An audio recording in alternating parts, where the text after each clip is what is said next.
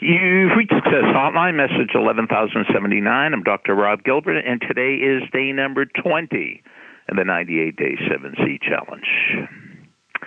Well, you suppose I'm going to say Happy Father's Day.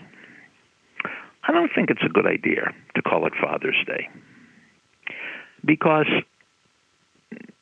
most people can become fathers, but they're not dads. I think it should be called Dad's Day. You know, just because you teach a class, does that make you a teacher? Just because you play a sport, does that make you an athlete? Just because you paint on a piece of paper, does that make you an artist?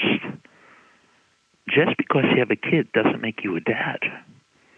There are a lot of absent fathers, but what are not good fathers. To be a dad, that takes a lot of effort.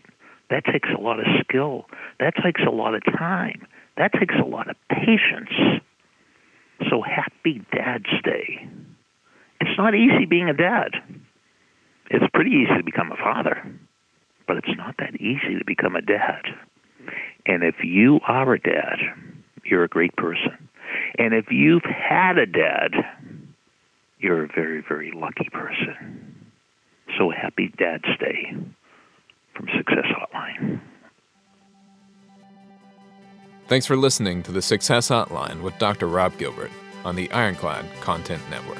You can email Dr. Gilbert at sendmeastory at AOL.com.